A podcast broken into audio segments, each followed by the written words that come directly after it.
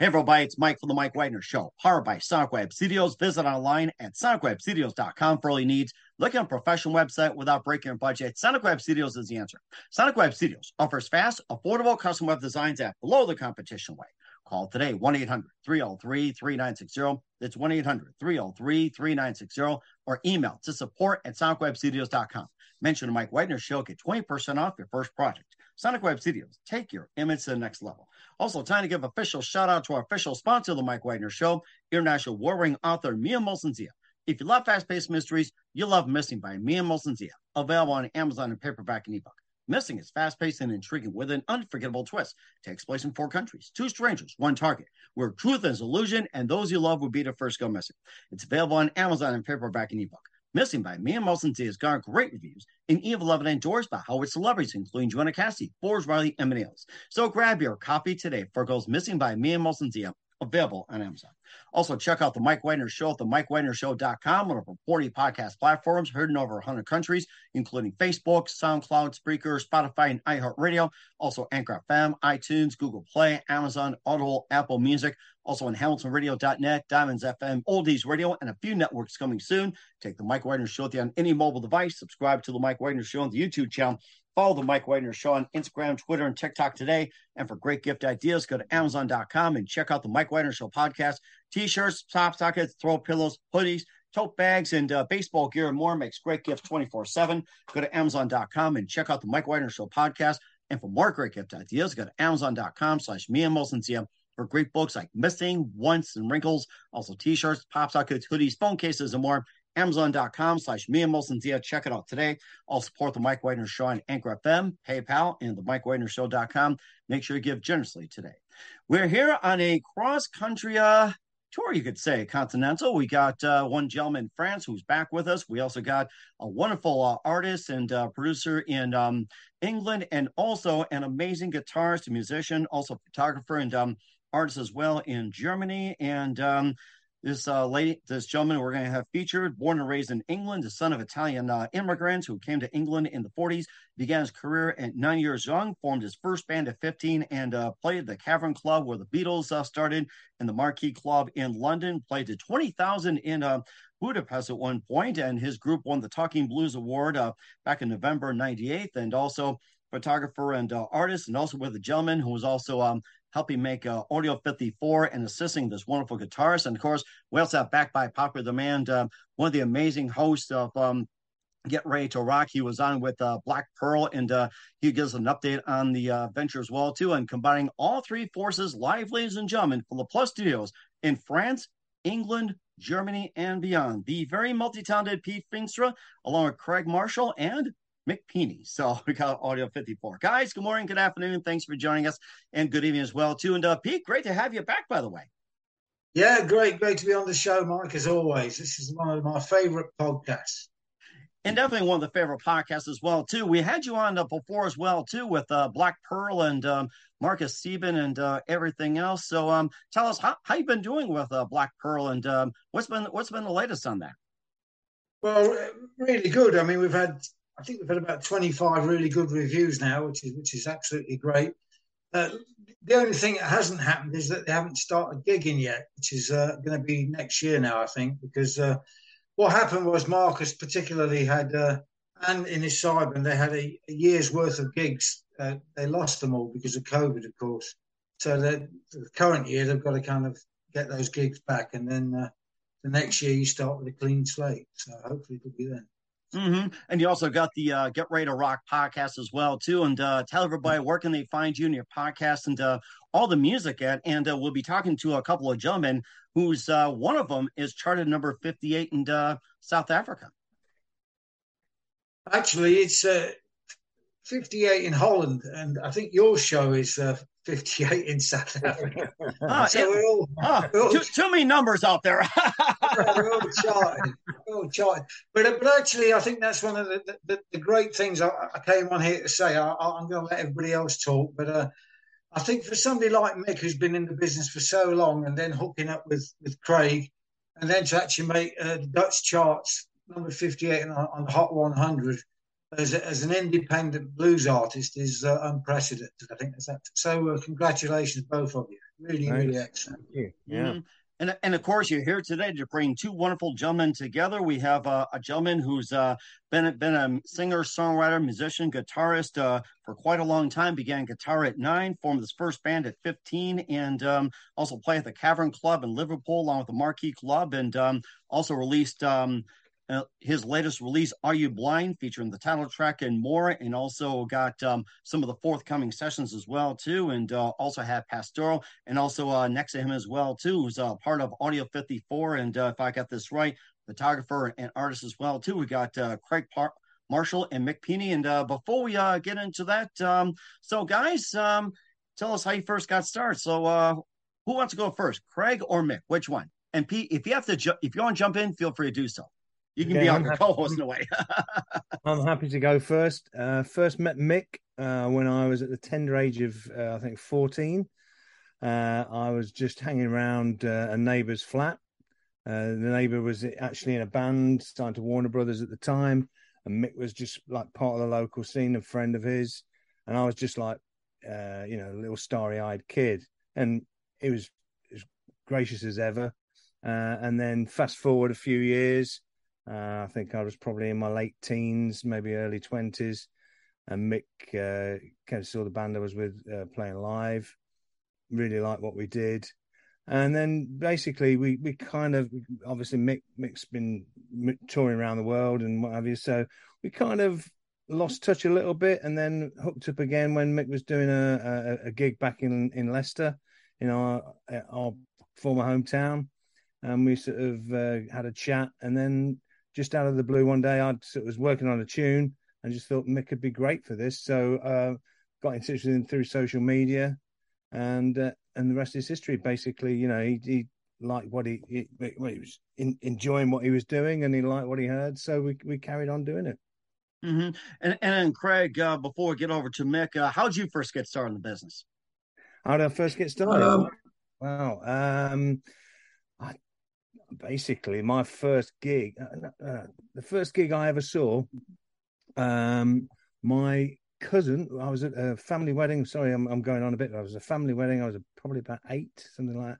And my cousin was in a band at the time called the Pesky Gee, which mm. was in, in the mod era. Um, a guy called Zoot Taylor, and he took me to uh, Salubrious um, gig at the Evington Boys Club, which was like a small, like kind of youth club type thing. And there was a, a band called the Farinas playing as well, which went on to be uh, the family. So basically, uh, at the age of eight, I was just surrounded by all these gorgeous girls doting on me because I was like the little kid. Uh, and I just thought, yeah, this this is I could do this. and that was kind of really that set the seed, and then and just like uh, I think when I was about fourteen, something like that, started gigging at schools and things like that, and then just basically stayed with it. Hmm, that's really interesting. Was it one precise moment that simply influenced you in what you're doing for the rest of your career? Sorry, say again, Mike. What, what was that one precise moment that simply influenced you into what you're doing for the rest of your career? Oh right, uh, I I think basically just the first time I got on stage. I mean, it was it was frightening and it was exhilarating at the same time in equal measure. And I just kind of I couldn't decide whether to run or stay, so I decided to, to stay. So yeah, it was it was probably around about 14, 15, and I thought, yeah, this is what I want to do. Okay. And who are some of your favorite artists, singers, and musicians growing up? Oh wow! Uh, how long have you got, Mike? Um, my as, as much time as you want, right, Pete? I mean, you you've gone on for hours and hours. Are, you know there are many. There are, there are many. Mick's got decades many. of experience. We'll get to him later as well. So, my personal heroes are uh, Stevie Wonder, Marvin Gaye, Keith Richards, uh, and then obviously there's the David Bowie will will, will always be there. So, and uh, yeah, that's about it really. Uh, and the, the rest, I mean, I've got a massive record collection, but they're the ones I always come back to. Mm-hmm. And that's certainly interesting as well, too. And then Mick, uh, you pretty much uh, began guitar at nine, formed your first band at fifteen, played at the Cavern Club and Marquee as well, too, in London. And um, you also got your latest release, uh, "Are You Blind?" And you also um, have Pastoral as well, too. And uh, you also won some accolades with your debut release um, back in 1998. We'll get to those. And um, you know, tell us how you first got started, Mick. So, Mike, last last sentence. Um, tell us how you first got started. Um, well, if, if you can imagine the 1950s, if you think about 57, 58, we just come after the war. You know, I didn't know if there was a war or not, but I certainly got a clip on the ear from a, a policeman playing on these uh, um, uh, demolished houses, and uh, then I, I, gradually got to learn, you know, oh, okay, you know, the war and that. But no, but during that time, it was it was a very depressing time in in England, and uh, at the time, um, funny enough, I'll cut the story short. Um, I heard, I saw this this LP uh, on Columbia Orange, and it's Bob Dylan. I thought this guy's really strange. I really love his words. I love him. He's a blues man, without a doubt.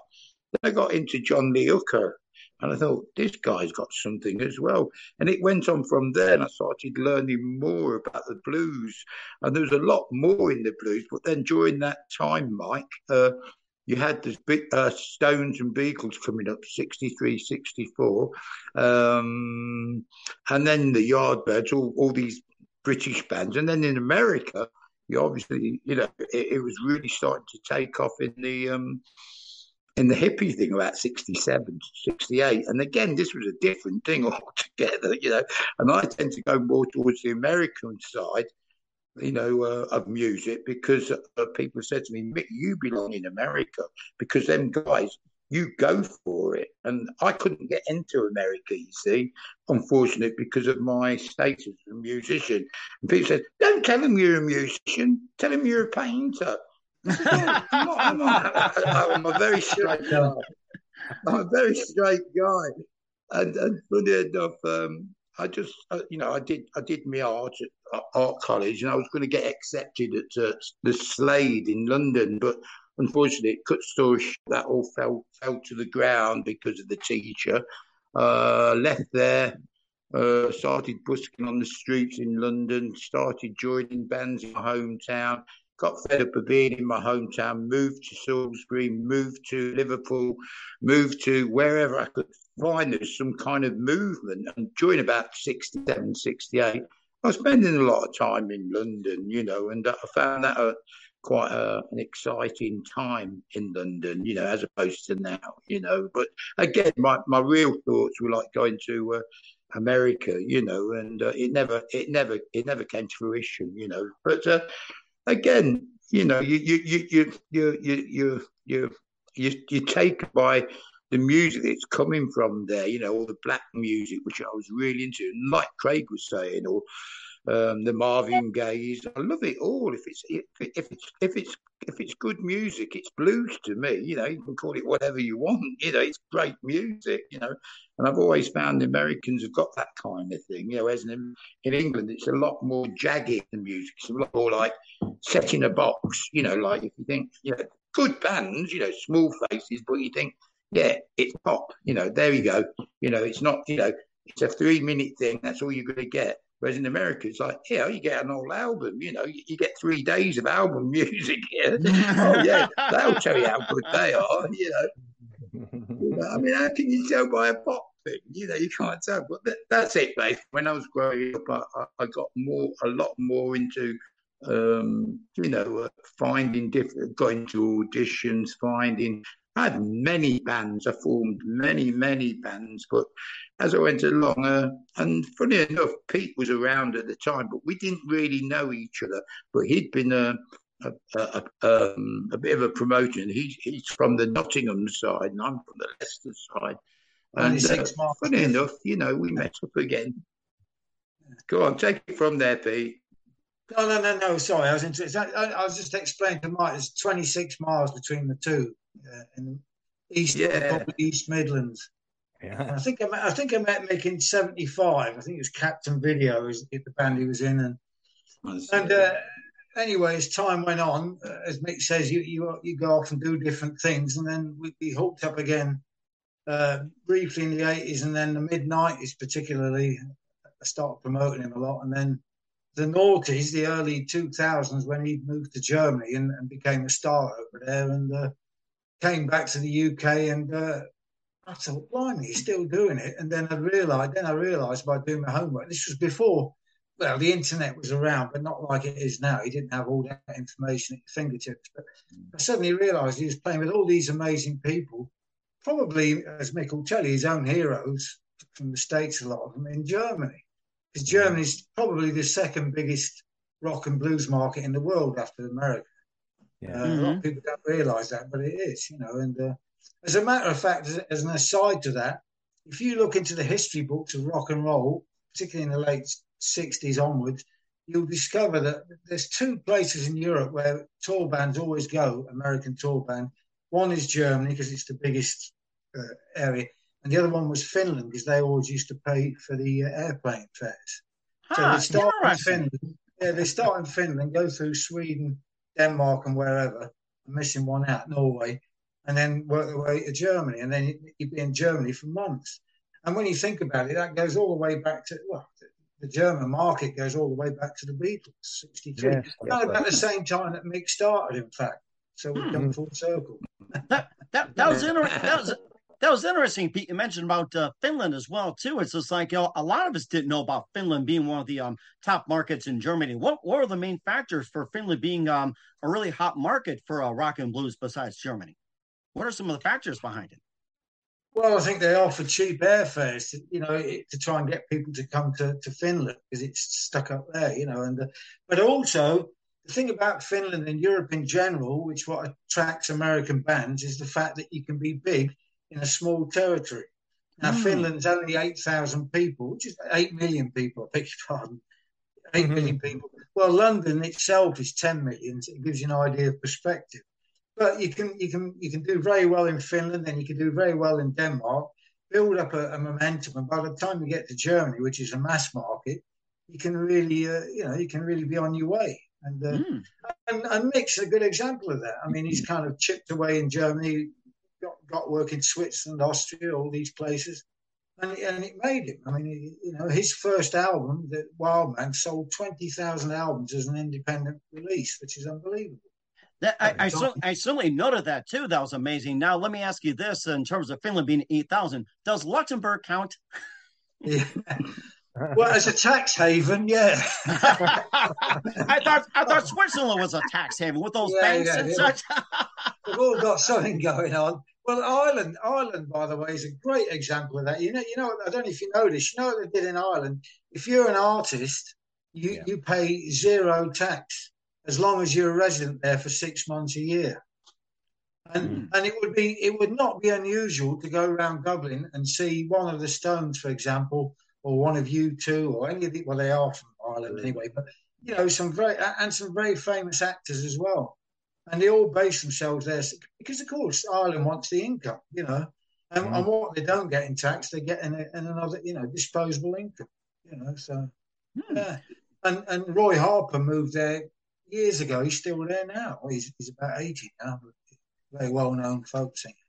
Oh my gosh, that's interesting. Learning a lot from you guys as well too. And um and, and then Mick, uh, I was um I'm trying to think what I was going to say as well too. So uh, oh, I was going to ask you, what was that one precise moment that simply influenced you into what you're doing for the rest of your career? Uh, well, I think, uh, uh, well, Mike Vernon, Mike Vernon, the producer, he he took me on. That was the biggest thing that ever happened for me because I always wanted him as my producer.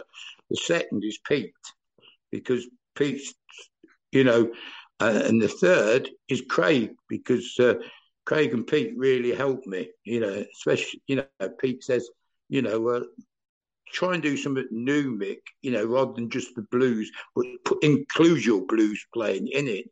And I couldn't see it first, but when I when I when I saw what Craig was sending me, I just went, "This is absolutely dynamite! I love it! I love it!" Because you know, I'm not a software man, but the way Craig does it you know, he, he's got a way of putting it across, you know, and you think, oh my God. And when he did that, oh, Are You Blind? I says, man, you've got to get that out. It's a, it's a, it's a great track. It's, you know, it's, it's yeah. just a dynamite, you know. And he says, oh, I don't know. I said, no, please, please. Yeah. And he took yeah, me I have, to, I, I have to say, uh, Mick, Mick sort of really did bring that one out. I, I'd kind of like written it, got a rough idea down, and then I tend to leave things on the back burner and then come back to them a little bit. But Mick just kept on saying, "What about that one? What about that one? You got to do it. You got to do it." And uh, eventually, I thought, "Yeah, he's right." So, um, well, we were, you know, if it wasn't for that track, we'd call you. Uh, we'd call you the George Martin of the blues, but that's a reggae track. Craig, I think you've been been proclaimed George Martin already. So, yeah. No, I mean, I mean both. I mean, I mean, at the end of the day, you know, I saw the I saw the intuition that Craig's got, you know, and I started realizing I want to move on. You know, I don't want to be. And plus, by two nineteen, I just finished doing some concerts in Belgium, and uh, everything fell apart with COVID for everybody else as well. And I was just absolutely a lost end. And uh, Craig rang me and says, uh, "Would you help us out?" I says, "Yeah, sure. Just send me some stuff, you know." And from there that's how we got together, and we've been together since then. You know, but I hadn't seen him for forty years. You see, like Craig was saying, you know, we, we had met in Leicester in the eighties. We didn't kind of know each other, but Craig would come to some of my gigs, and uh, but you know, people people would say them two are opposites. I can't understand it. Well, of course, opposites attract, don't they? yeah, yeah, very true.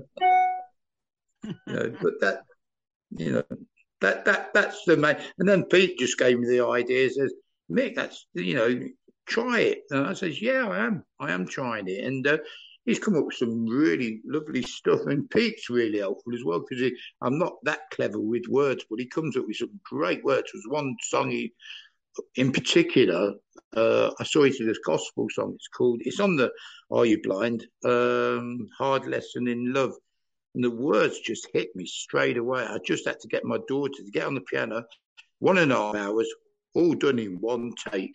And just and she, sounds, like, she sounds like John Lennon on the piano. Yeah. It's incredible.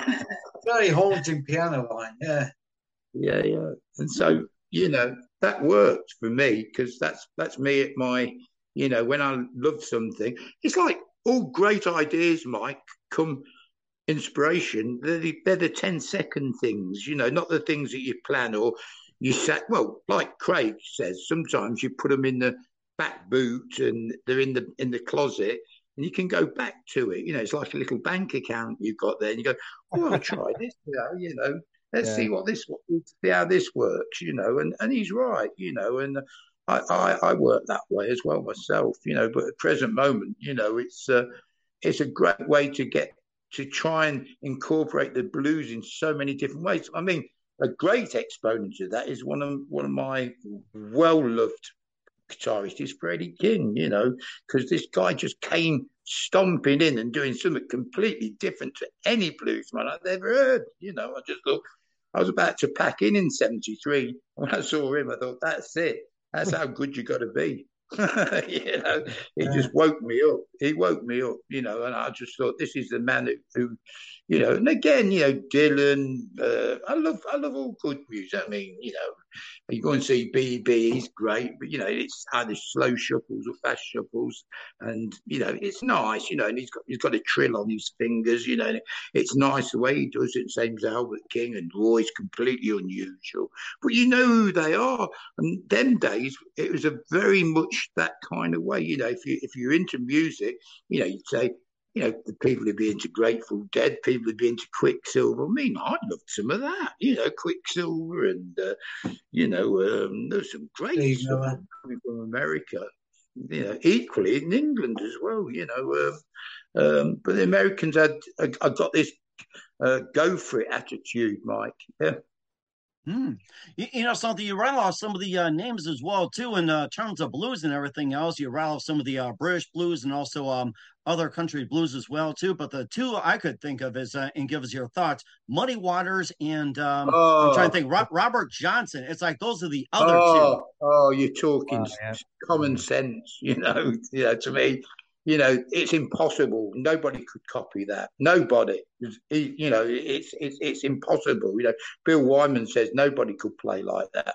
You know, you'd have to be a genius, really. Yeah, even if you tried to copy it, you could never sing like that. And the guy's just, you know, from his life. You know, and again, same as J.B. Lenoir and all the greats, Howlin' Wolf.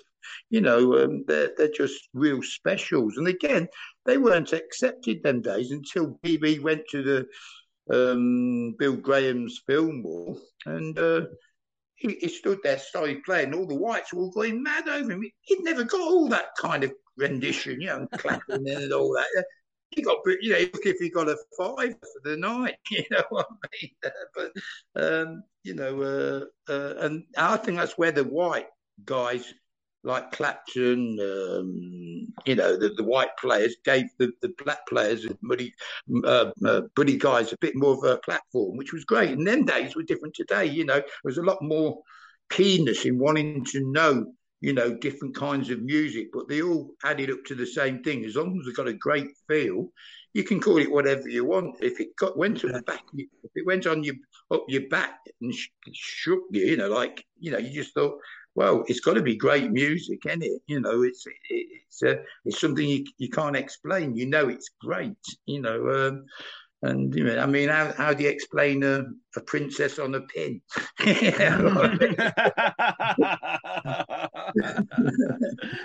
oh my goodness, that I is. know, I'm a bit of a, yeah, yeah, but but but but yeah, you, you know, you, you just learn, don't you? You learn so much, and then you read so much about the culture. Then, and a lot of it was coming from uh, Europe, as Pete was saying, you know, the Europeans. Uh, what I loved about Blue Horizon was Mike Vernon. He consulted the whole lot and brought people over from America like Otis Spann and Freddie King. I mean, Freddie wouldn't have got an opening if it wasn't for Mike Vernon. You know, you know. I mean, I didn't even get to know about Freddie till about the seventies. I'd heard his name, but to see the man is phenomenal. You know, absolutely phenomenal. I've seen BB, yeah, he's great, and Albert's great, but I mean, you know, you just think, God, who are these guys? You know, uh, again, in America, you're getting it 27 hours a day. You know what I mean? You could go to the Fillmore than days. You could go to the whiskey go go. You could go and see these guys in chiseling places in Chicago, Buddy Guy. Mm, yes, yes, that's right. And, and of course, I remember it being Chicago as well too. Got to catch Muddy Waters, Eddie Clearwater, the Chief, and um, Chess Records was not too far down the road. That's a legendary place uh, we visited. It was amazing what they did at Chess. Absolutely, absolutely. And that's the it, to finish the the the, uh, the conversation is uh, that's what I loved about it. The American thing really hit me that way. But what stopped me was the, the authorities didn't want an English musician over there, and I wanted to go back anyway and go back to England, then go still back done. to America. Then. Hey? Still done. well, you know what I mean. It, it was really hard them days to get a, a visa, you know, and uh, still is. well, end up, I met I met Peter Green at, at, at the embassy in 1978. I knew it was him, and I went up there and said, "You're Peter Green, aren't you?" He says, "Yeah." He says, "You're Mick, aren't you?" I said, "Of course I am." I said, "Who do you think I am?" The muffin man. Are you blind? Very good. So, so he had a beard then. He was, he was looking a bit rough then. You know, he needed a shave. Then he got his American woman with him, and I said, he said, "I said, what are you doing?" He says, "Trying to get my visa." I said, "You'd be lucky if you can get your seventh day." Haven't you know uh, life back? You know because he, you know, he'd been going through so much. I mean, Peter was such a uh, he's a great guy, but very open to the other things which he should have not got involved in. You know, in the business, you know the the, the other things that we we don't talk about. But again, you know, uh, you know, uh, I don't know, an, an oddball, an oddball, you know, an odd uh, player. But when I when I saw him at, uh, um, I opened up. Well, he opened up in '96, and uh, we were in another tent, big tent in uh, Reading, and uh, Guildford, sorry, '96, and after we finished our set, I went down to go and listen to him, and I was crying after the third number. I thought, this is not Peter Green. You know, this is nothing like Peter Green. The other guy was doing all his bits, and I thought, it's finished. He's finished. You know, and I, I you know, it just done, done me. And it's like, it's like hearing Bob Dylan trying to do ABBA. You know what I mean? or, you know, you know, what the hell was he, what was he doing that for? You know, uh, you know, you know, he, he, wasn't he wasn't himself. You know, and again, you know, these things happen, don't they? You know, and uh, I think that's what does it because I think the fame kills them. I think there's a fine line between wanting to be someone and just staying in the background and being a bit of an underground artist. And I prefer that, where you build up your audiences from your fans, because most of my fans get me the gigs. It's not the promoters. I mean, I've got to go to Belgium on Thursday and Friday and Saturday. And the fans got me the gig. It's a festivals. And it says, We've not seen you for 30 years. It says, You're luckier. I haven't either. and talk to those 20,000 people in Budapest, too. That explains it right there. So. Oh, that was, that was, um, yeah. And it was run by a guy who kept on running around from Buda to Pest. And he said, Get in the taxi. And we were driving around. And he was always looking around at this taxi car. I said, What's wrong with you? Oh, it's all right. I've just got to go into here. I was going, I was sitting in this what's going on here? I've just got to get some money from this. I said, well, you are the promoter. Oh, yes, don't worry. Oh, yeah, you know, we've got to go down here now. I thought, I go with this. And says, you know, what's this? A bloody taxi service to the moon. anyway, I'll stop rapping on. You, got, you uh, I could talk all night, like you were saying, Mike. You, like you, you, you, know something, Mick? I was just going to say we could resume that. We'll talk about some of your uh, other works along with uh, continue with Are You Blind? But first, listen to the Mike Wagner Show at the MikeWagnerShow.com, powered by Sonic Web Studios. Visit our line at SonicWebStudios.com for all your needs. Look at a professional website without breaking a budget. Sonic Web Studios is the answer. Sonic Web Studios offers fast, affordable custom web designs at below the competition rate. Call today 1 800 303 3960. It's 1 800 303 3960 or email to support at sonicwebstudios.com. Mention the Mike Wagner Show, get 20% off your first project. Sonic Web Studios, take your image to the next level. Also, time to give official shout out to our official sponsor of the Mike Wagner Show, international watering author Mia Molson Zia. If you love fast paced mysteries, you'll love Missing by Mia Molson Zia, available on Amazon paperback and ebook. Missing is fast paced and intriguing with an unforgettable twist. Takes place in four countries, two strangers, one target, where truth is illusion and those you love would be the first go missing. It's available on Amazon and paperback and ebook. Missing by Mia Molson has garnered great reviews, and Eve 11 and enjoys by Howard celebrities, including Joanna Cassidy, Forbes Riley, and Else. So grab your copy today for Girls Missing by Mia Molson available on Amazon. Also, check out the Mike Wagner Show at the MikeWagnerShow.com on reporting podcast platforms, heard in over 100 countries. Also on HamiltonRadio.net, Diamonds FM, Oldies Radio, and a few networks coming soon. Take us with you on any mobile device. Subscribe to the Mike Wagner Show on the YouTube channel.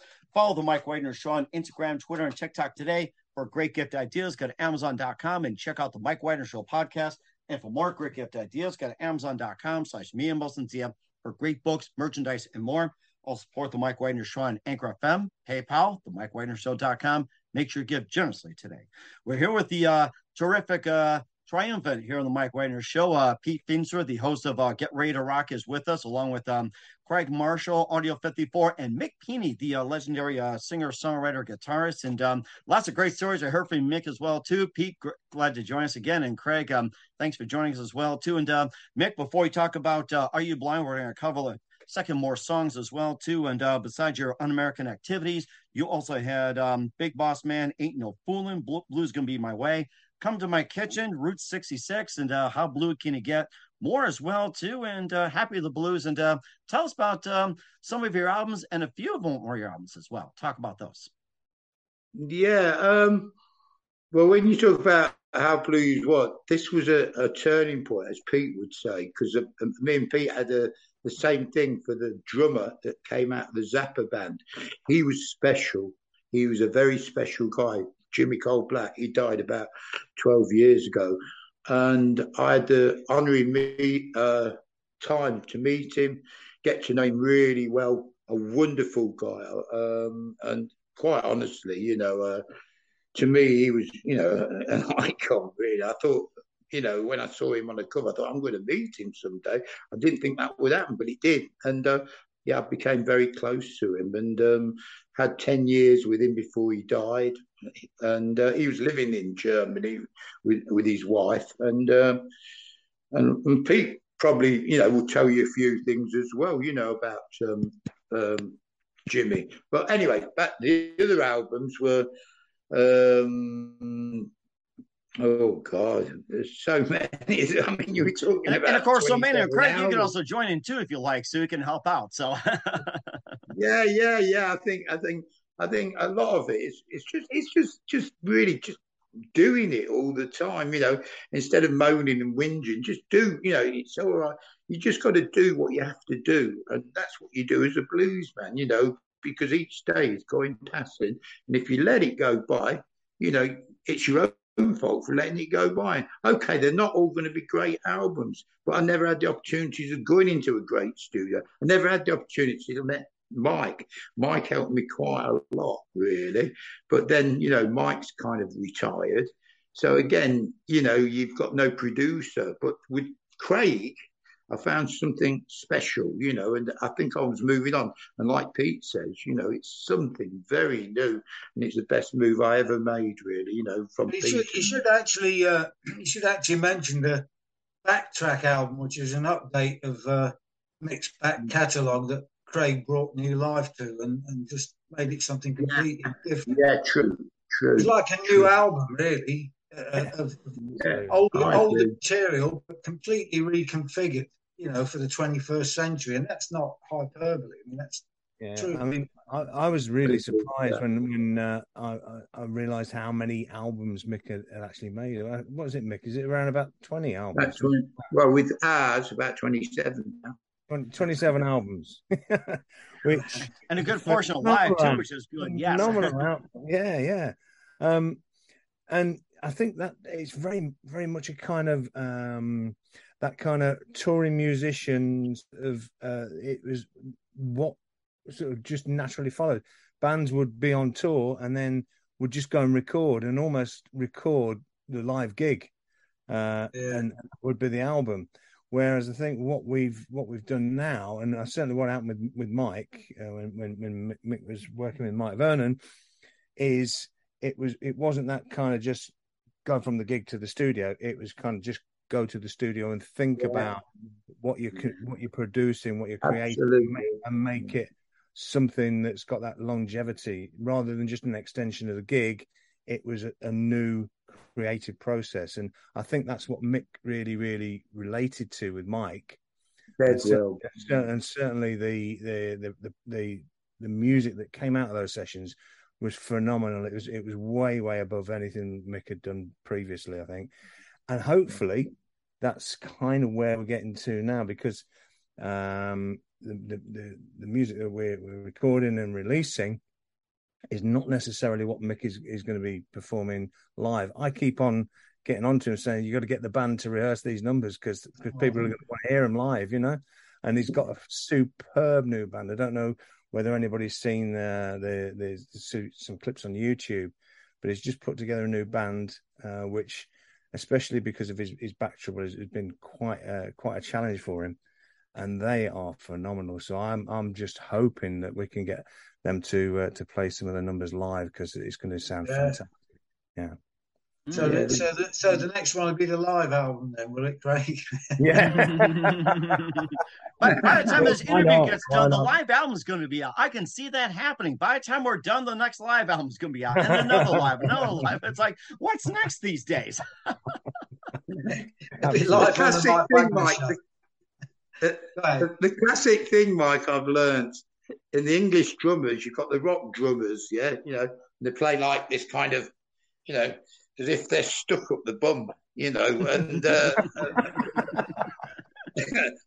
and then you've got the real classy ones that use their whole bodies, you know, and they do something completely different. You know, you'd think, well, how's he do? How, you know, that's what I want to hear: the offbeats, the the behind the beats, and I think that's why I, lo- I not think I know I love the American music because a lot of the blues and a lot of the, the American music is based on on the heartbeat. You know, it, it goes right to the core of, of drumming, you know, and, and when you see that kind of free form drumming where they're really inventive, and the drummer I've got now, I've been looking for a drummer like that for about 50 years. but you never had the opportunity to meet someone like that because they all want a thousand quid a week. You know what I mean? So, so again, you know that these young guys. He's a young guy. He's done academies. He's done the whole lot, and he, he just looks at me. He doesn't say anything to me. He's a young guy, And I can tell he likes what I'm doing, and um, that's how I keep it with him, you know. And that's the best way to be, rather than build him and say, "Oh, you're a great job." No, no, no. He knows where you're coming from, and that's what you need. And again, I've got a a, black bass player called uh, Al Al Morris. He's from uh, I believe Illinois, somewhere like that, and he's living in Germany. And he's a great guy as well, very quiet guy, you know, and I like that. And he's got a great feel as well. So again, it's back to this thing I was saying at the beginning. The Americans have got this wonderful way of getting to grips with things. Even the punk bands. What was that punk band I used to call? I mean, I, am not really a punk, but there was one band that came along. My God, you know, if you if you compare with the Sex Pistols, this band were mild. Okay, I'll give you the next example. Would you go and see? Well, I better not mention any names. No, no, I better not. But when mm. if you go and see Sha Na Na, you think you're going to see a show if you like rock and roll. If you see the English band, I'm not going to know. You know, you're you're you're you're looking for 80 year olds to go and listen to that, you know, which is fine, you know, but it's it's not progressive in any kind of way. You're just going to get the same and the same and the same, you know. And the whole point of music, it's got to move on, you know, like yeah. Pete and Pete and um, Craig was saying, you know, you've got to move on, and that's what I liked about their ideas, you know, rather than being stuck in the, uh, you know, with your blues. I mean, it's all blues, really, isn't it? You know, if it hits you, it hits you, and that, you know, it moves you, you know, and uh, that's the only way I can describe it, you know, um, like like Freddie King, you know, to me he played rock, funk, you know, the whole lot, you know, and I mean, you know, he's just an absolute nutcase, you know, but he was brilliant. You know, and his band were nutcases as well, you know, two keyboards, you know, and you think, you know, and, and, and his brother playing bass, and he looked effortless playing it, and, and you just thought, how do they get a sound like that? It's ridiculous, you know, but they did, you know, and again, you know, um, the Americans have got that wound up for me. you know, they've got that wonderful way of going for it rather than, oh, we must try it like this and set it into a format. I don't think the Americans work that way. They just do it. Come on, let's do it. And if you can't do it, just do it. That's right. That's how we operate. We roll, yeah. right? well, that's what I love about the challenge because I, you know, that's what I love about it, Mike. You know, uh, I'm not scared of the challenges. What I'm scared of is people don't give you the challenges. the opportunity, yeah. Right, I can totally relate to that too. And uh, we, we, I'm glad you covered Backtrack. I was going to mention it. I'm glad you read my mind. You also have Pastoral as well too, and uh, tell us a bit about that. Uh, Pastoral is is is is more of it's Pete's uh, um, title. I thought it's it's it's relevant to the the music.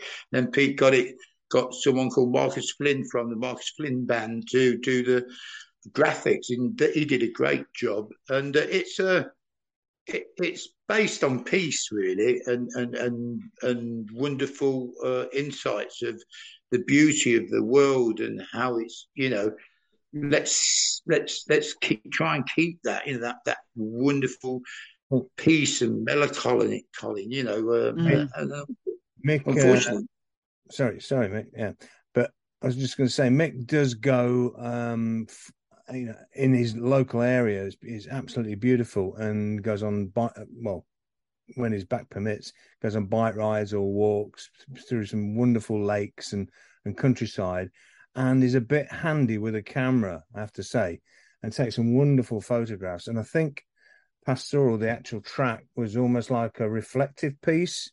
Uh, mm. I, I, think we had this conversation, Mike. You, have been, you'd been out, and and you came back and and just kind of it came to you, and and you started playing it, uh, and you flew it over to me over the internet. And what do you think? What do you think? I was like, wow, because some of the chords were just, you know, amazing.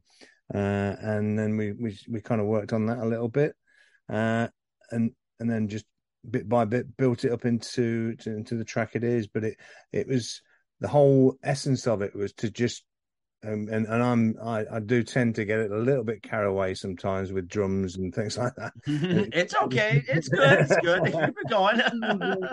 so the, it was a constant side, just pulling the thing back to make to just let it breathe and and give it that sort of uh, that pastoral feel. And and Pete, you know, picked up on it straight away and said, and said the word, and we, and, and it stuck really, didn't it, Pete?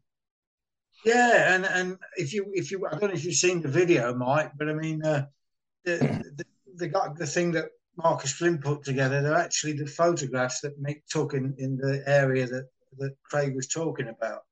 And it's an aesthetic. That's the mm. word we're all searching for. Yeah, it's, it's yeah, a whole aesthetic. Right, yes, word, yes. It's music, art, feel, emotion, all, all those things rolled into one, which which is what blues is meant to be about after all, you know. Mm-hmm. And I did and I did get to see the video of that too. Amazing job. I gotta say that. That was amazing. Well, it was it was a kind of uh, it's not the normal vi- video. You're actually you're drawn into this aesthetic, and it's like a picture book, really. Here comes Yeah. the next one, and you go. Yeah. You're like on the water. You, it's, in fact, you know, there's, there's a parallel here with, with the, these guys that are very creative on the internet, and they do websites where they have things called portals. I mean, I'm not don't know a lot about this, but you have a portal that leads to something else which is what this is like. You walk from one picture. It's the Alice in Wonderland. You walk from one thing to another. You know, you don't. Yeah, one rabbit hole to another. I know how that goes. There you go. Yeah. but, the, but the music drags you in, drags you in, and that's the, that's the, the music glues it all together. You know, and, and, it and does. It does. That's, that's, that's Craig and Mick's essence right there. The two of them. It's brilliant. You know? Hmm. I find I find when you when you're looking at a film, I mean, it's, I wish I had contacts. I'd love to go into a studio in America and do music for films. I find it really easy to do. I know it sounds a bit weird, but if you put a film there, I can yourself out imagine. I can imagine some blues wild guitar on it, or nice guitar, or whatever guitar you want on it, and you can get. And I'm sure I'm going to do that with Craig. If we could get a film, you know, I mean, you need to be in a studio where you've got that kind of, uh, you know, all the things going there, and then you can create. I mean, Craig's come up with some good ideas from the 30s of America. You know, says, oh, we could use some of them pictures. Maybe I could put some guitar on that, and we did actually with Wasteland, and that kind of worked, didn't it? Really, Yeah. you know, with that kind of, you know, and again, you know, I love it all. I love the, I love the film work. I love the music. I love playing live. I love creating. You know, and again, as as um, uh, Craig was saying, you know, it was a new objection going on to Mike Vernon because I'd never worked in a studio before, you know, and it just taught me something a lot more about how to create the music. But again, you know, you've only got them abilities to do when you have to do it yourself because, you know, you're not in a situation where, say, you're Clapton, you can just go into a studio, you can turn up in your 10th Porsche with about 90 fucking fingers on you, you know, and and and, and, and, and say, oh, oh, I've, oh, oh, I've got James Jameson on drums, I've got, uh, you know, you know, uh, you know, all these names, you know. I mean, if you can't make an album in a day, there must be something wrong with you. You know what I mean? Because these guys are all top guys. You know, and you go in the studio with someone, some of the people I played with, I've been there for weeks and done nothing. and it's been recorded on nothing on some of my albums. And I've thought, well, I don't like that album. One album cost me about twenty-two thousand pounds. You know, yeah, and I got the wrong drummer on it, and he thinks it's great. oh Right. no. and it would be a drummer, wouldn't it? Yeah. Yeah. Yeah. well, yeah, because I had to adjust to that. That's the trouble. You know, uh, what I find with Craig and Pete, I don't have to adjust to anything. They just give me the stuff and say, what do you think? You know, well, is this all right? You know, uh, work at it. And, then, you know, it's a challenge, you know, and, and, and I'm up for it. You know, I find that really, really challenging and great, you know, because I think, you know, what's the old saying? Don't come with me with problems. Give me solutions. You Mhm. know what I mean? Mm. You know, and that's how I look at it. You know, give me solutions. You know, and uh, that's the only way to do it. And and and, and uh, you know, it's not about you. It's about how you can create and forget yourself. You know, because most of the people nowadays are trying to sell themselves as musicians, which is fine. You know, but you know, don't come to me moaning that you couldn't make it. You know, it's not about that. Yeah, it is nowadays, but you know, um, you've got to play what's your truth, what you see before you. And, you know, it's all right saying, well, you know, he's on 900 quid a minute, you know, well, fine, he can go in the studio. I can't, you know, because I'm, I'm using what I've got around me.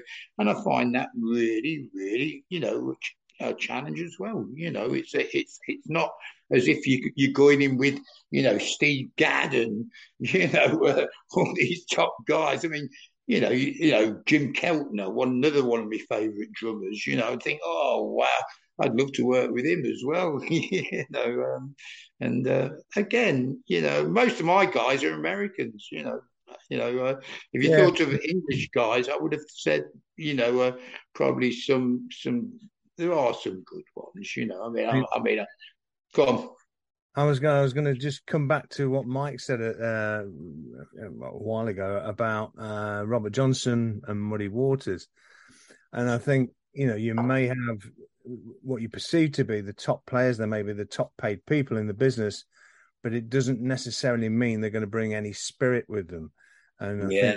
think those mm. guys, uh, Muddy Waters, and especially Robert Johnson, there was a spirit that was just that just pervaded the the music, and and and hence in on onto the vinyl.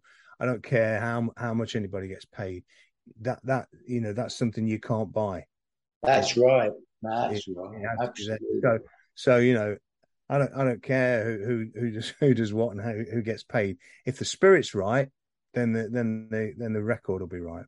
Mm. But, but, if not, I mean, and this, for you know for a reason, Robert Johnson and Muddy Waters started something off big time, and it wasn't because they had the best players and and and had the most money. It was because they had the right spirit and the right feel. You know, yeah. that, sorry, it was good, pretty much a chemistry. Yeah, well, exactly. it was a good. Exactly, Mike, it was exactly. a good.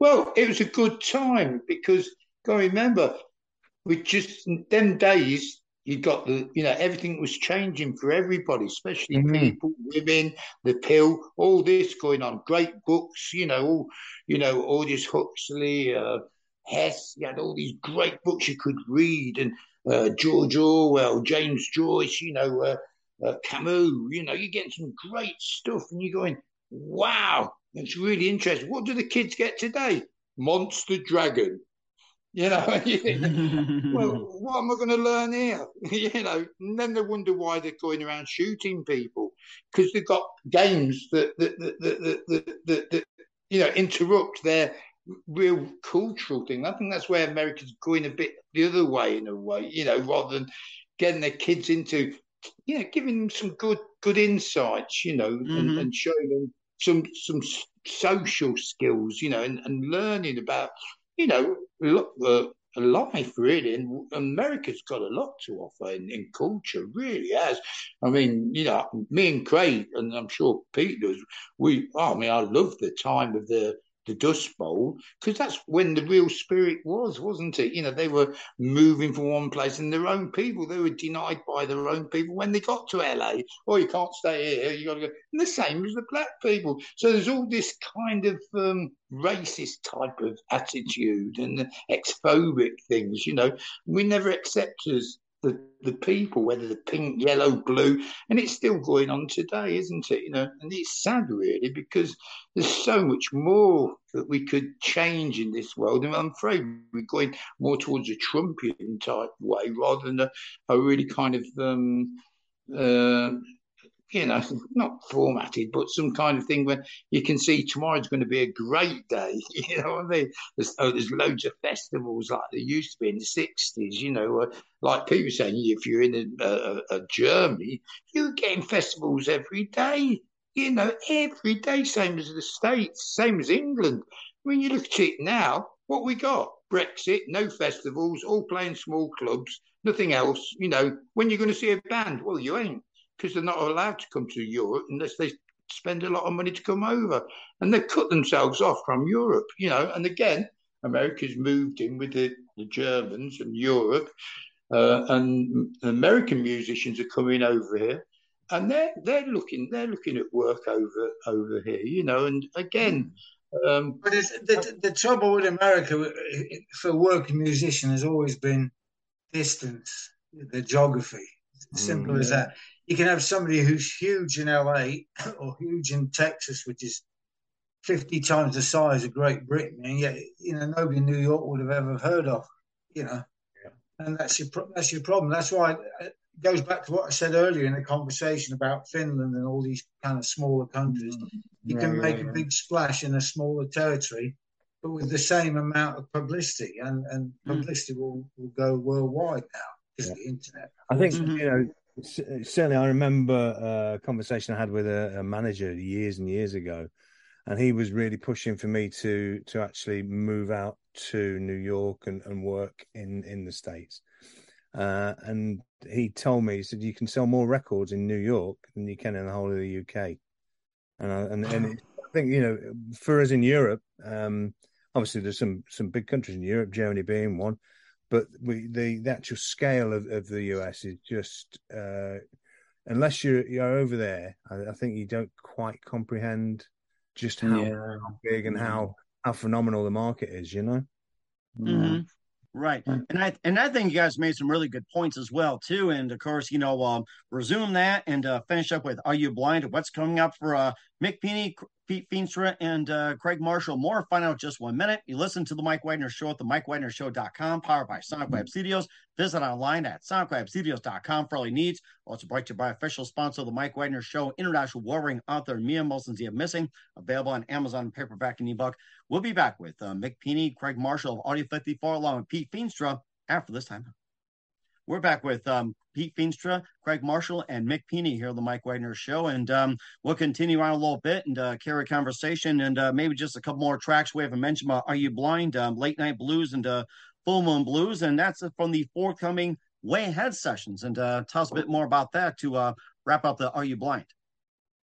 Okay, so what the way ahead sessions are, uh, we, as I said, you know, we from our first sort of creative um, element of working together, uh, we just we just continued and um, and, uh, and then Pete suggested the the backtrack uh, project, which which was was phenomenal, but we were kind of like. I, I, I looked at the, the files and I thought it was stacking up a lot a lot of tracks here. I think at, uh, at one count there was about twenty three tracks, um, and uh, we said, "Wow, you know, is it a double album? Is it whatever?"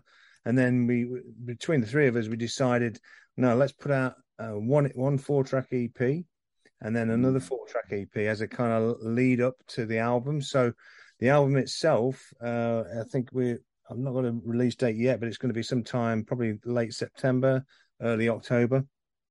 Uh, that has got 12 tracks on it now because eight of the tracks have, have already been released. But then the plan is to do a deluxe album, which will have all of the tracks plus some extras. There's uh, some really, really interesting uh, archive uh, material that we've got, um, which I think we'll we'll put out for a special treat for for the fans. Mm, that's really interesting. Where can we find all your music at, including the latest uh, Are You Blind and more? Where can we find all your music at? Uh, music is uh, it's basically it can be streamed on Spotify, it's on Apple Music, it's on Amazon Music, it's on iTunes, it's on Deezer, it's uh, every sort of download station and, and download platform that there is. It's there. You just need to search for Mick Pini um, and or Audio 54 and you'll find it. It's also on uh, Audio 54 Bandcamp or bandcamp.com Audio 54 and bandcamp.com bandcamp.com uh Mick Pini as well. So Okay. yeah, that's basically everywhere. we'll certainly check that out. Once again, we're at the Mick Pini, Craig Marshall of Audio 54, along with Pete Feenstra here on the Mike Wagner Show. And uh, what else can we expect from all three of you in 2022 and beyond? Ah, good question. yeah, well, I kind of know because I've got some ideas that uh, I'm working on right now. Uh, Nah, Mick- I'm a good. Mick's not heard a lot of them, so it will be. Um, he mentioned Freddie King. It's going to be well if, if he's if he's uh, okay with it, it's going to be moving along those kind of lines. So it's going to have a, a bit more R and B. So there's going to be a bit more rhythm in the blues. Yeah, yeah, yeah. So Okay. that's, that's kind of uh, you know there's not a, not a lot more I can say right now, but we're we're working on it, and uh, obviously Mick's uh, nursing this bad back at the moment, which is kind of Mm. putting put everything on hold. And if you're Well, any, I'm a tough about- old boot. I'm a tough old boot. I've got to go and do Belgium. I've got to go 700k on Thursday. Oh. Stay oh. there, backaches every night, screaming with pills, and then some orange juice. And the, the promoter's going to say, What's wrong with you? I say, Nothing. I'm get oh, through this, whatever happens. Even if I have to collapse. And that's how that's how we're born. You know, if you're a musician, you die on stage. Simple as that. You know, yeah. you don't know anything else. You know, who determines your life? Not me. yeah. We've got another album to do, though, mate. yeah, yeah, that's true. Don't yeah, say that because we've got another album to do. Yeah, yeah, stick around. Well, and by the time we're yeah, done talking, there'll be I another mean, album, like I said. And uh, can you attest to that, Pete? There'll be another album done by them By the time we're all finished here, so. yeah, I think so. This will go on for years here. well, uh, I mean, the, inter- the interesting thing about this is, of course, we haven't really spoken about this because it's kind of negative, but a lot of this came about. A lot of the momentum, I think, came about because of COVID. And yeah, yeah pre-COVID, yeah. Mick yeah. hadn't really done True. a lot of digital stuff, and once you get once you get the time and once you get the availability of, of whoever it is on the project, unlike you know pre-COVID where you're all running around doing things, you've actually focused on something. You know, you actually focus on something, and you put yourself on the spot a little bit more. I think you know, you certainly when you when you write songs, and, and I'm sure Craig say the same. Mm. So would Mick when he's actually got to deliver the music. And uh, yeah, I think in a, in a weird sort of way, that, that lockdown time was, was was precious in a weird way because it actually focused everybody's creativity, or some mm. in this case it did. So yeah, yeah. Mm-hmm. Certainly, so, certainly does as well too. And uh, Craig and Mick, who do you consider biggest influences in your careers? Uh, you first, Mick. What was the question? Biggest Who do you consider your biggest influences in your careers? What's the biggest influences, or who are they? Uh, uh, good question. Can you give me three years? I'll get back to you. Pete, can, Pete, can we allow that? okay. Uh, yeah. I'm trying to think what you say. Uh, what's the biggest? What was it? Biggest Influence. Um, like what you all said, what what Craig says, what Pete says, uh, and I'm sure with you, Mike. Um, the, it's the blues, man. You know, it, the blues is a living thing. It's never died. You know, it's it's it's the roots. It's the roots, and the fruits come later, as Willie Dixon would say. You know, and that makes very good sense to me. You know, uh, and again, you know, I mean, I remember Muddy Waters doing "Let's Spend the Night Together." He hated it. I still think it's great, you know, because it's so different to what he's doing. But he didn't like the album at all. You know, again, you know. Um, uh, for me, the biggest influence. Uh, I, I remember I was um, a little tot in my cradle or cot, whatever, and I obviously I was wasn't quite asleep, but I, I could hear something on the TV downstairs and just kind of jumped over the side of the cot and came down, much to my parents' surprise, because the Beatles were on uh, uh, the uh, Variety performance. And it, obviously, something in the music just kind of connected with me, even at that young age so that as a primary influence was was was it really? Because that and then it, i just wanted to listen to music on the radio and stuff. And i was only about i don't know three something like that two or three. Wow. Um yeah and just loved it. And then from there that was the kind of like the the springboard moment to take me into searching out all those influences you know uh and like i said yeah.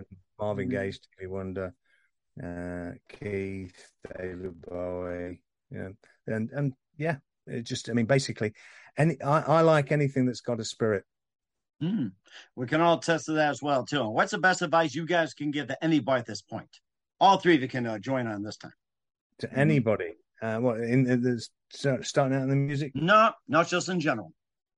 Oh wow! Just just follow follow your heart. Yeah, just get, follow. Get what... up before eight a.m. Is that is that French time or, or British oh, time? Oh yeah, that's yeah. that's automatic. Yeah, yeah. Depends where you are. Very good. Very good yeah. But yeah, the, the Beatles was, was the thing for me as well. And then uh, blues, it was Alexis Korner on uh, on a kids. Mm. It was a kids program in England called Five O'clock Club, and they used to have a house band, Mike. And the house band was Alexis Korner, Jack Bruce, Ginger Baker. I think Ginger Baker at one point, Graham Bond, Graham Bond, uh, yeah. incredible Dick Heckstall-Smith and I, I, loved the music. It was R and B band really, but I, I, couldn't. I was only nine years old, and I couldn't get on with Alexis Korner's voice because it's very gruff baritone. Whereas now I love it, you know. But back then it was. Uh, but that that got me into that, and then um, all the usual Spencer Davis group and everybody else, and then and then I discovered Frank Zappa, you know. Yeah, and, yeah. And he was the guy that that, that you know and me and a lot of other people drag them into drag you into all sorts of different musical and yeah. it's what Mick was saying about America actually earlier on. He, he was never uh, put in a shoebox his music. He, mm-hmm. he'd do a bit of jazz here, a bit of doo wop there, a bit of classical here, uh, you know, some fusion there, blues there. Then he had Johnny Guitar Watson on a couple of his records. Whoa, and, yeah. And then that yeah. led me to so many. It just it wasn't anything. Big, well, Hot Rats was the big album for me actually, but but after that, it, it just kind of opened your mind to all sorts of music that you wouldn't otherwise have explored. And I think mm. what, what we've all got in common here, but Mick in particular, the reason that this whole project has taken off and, and the reason Mick's got this new life with this whole new thing, apart from me, Craig, and all the rest of it, is that he's always been willing, he's always been looking for something interesting, you know, could be spiritually, could be through art, could be blues, you know, emotionally, all that stuff. But he's one of these guys that's always looking. He's not the only one. There's other people and musicians and artists who do the same thing. But if you're not looking, you're not going to find it. It's as simple mm-hmm. as that. And that's very true as well, too. And uh, Mick, what's the best advice you can give to anybody at this point? Um, do what you believe. Um, be be open to all challenges. Uh, be strong. Uh, be straight. Um, and believe believe in what you're doing as best you can. Because sometimes you can't do that because you think you can, but you can't. And you just got to listen. Just really listen to what you're doing. You know, and uh, and um, see something positive each day when you wake up. You go, what do I get on with now here? You know, let's do something positive. Let's record something positive. Or I want to take a photo, or it will just come to you. Or, you know, see life as a, a real, um, you know, it's a journey. It's always a journey with me. It's an adventure and a journey. You know, it's not ended yet. So I just go along that journey. As Pete says, you just move along and, you know, uh, open your open your heart to it all, you know, and say, yeah, yeah. And if it don't suit you, say, well, I can't do that. It's not my thing, you know. So again, that's why I enjoyed working these two guys because you know they're they're Mick, you've been playing so long. Why don't you try something new? Well, that's opened up a new door for me, yeah, completely new door, you know. As much as we, we, we're limited within, I mean, I'd love real drums, but to get real drums, you know, uh, it's always, you know, you got to use what you've got and, and make the best of it, you know. Uh, and what Craig does is, is wonderful. He does some amazing sounds. You just think, oh my God, how does he do that? You know, and he's got this software. But again, you can only do so much and that, but the ideas are there and you can, and then he'll try and modify that software into a real drum track. He'll come up to me and say, "I've got this real drum track." Let's, oh, and I've got, yeah, yeah, that sounds really good. Let's let's work on that, you know, you know. And so, so again, like you were saying, the future is going to be because I've got this drummer now. I'm, I'm, I'm going to have to be talking to him, and say, "Hey, how about some offbeats here? Can you, can you play a few? You know, and let's see what." But going the future, the future is always, always. Uh, uh, dangerous territory, and it, but you just got to move on. Anything can happen to you. You just got to just be dead positive what you do, and don't be closed in. You know, and really enjoy what you're doing, and to the best of your ability. That's mm-hmm. my. Uh, And, and, that's very good advice as well, guys. Once again, uh, Mick Pini, Craig Marshall, and uh, Pete Feenstra, part of Audio 54. Are you blind on the mic Mike Wagner show? Guys, very big thank you for your time. You've been absolutely fantastic. Learned a lot from you guys. Looking forward to you soon. And Pete, great to have you on. Make sure you keep us up to date. Keep in touch. All Love you back. And once again, uh, what's your website? How do people contact? Where can people purchase and check out your music? And Pete, where can they find you at and your shows? Well, my shows is www.getreadytorock.com radio.com. Or if you want the printed reviews, it's getreadytorock.com. Or if you want to see some of my shows, it's feenstra.co.uk. Okay. And uh, Craig, how about you? How can people uh, find okay. you and uh, check out your works? Basically, on, on all streaming platforms, uh, all download platforms, and uh, at bandcamp.com um, uh, forward slash audio 54 or for Mick, it would be forward slash Mick Pini. Okay. All right. We will certainly do that. Guys, a very big thank you for your time. You've been absolutely amazing. Looking forward to having it soon. Make sure you keep us up to date. Keep in touch. Live have back. We wish all best. And guys, you got a great future ahead of you. Let's do it again soon. Cheers, Mike. Thanks, Thanks very much, Mike. Thanks. Lovely. All right. Thank you.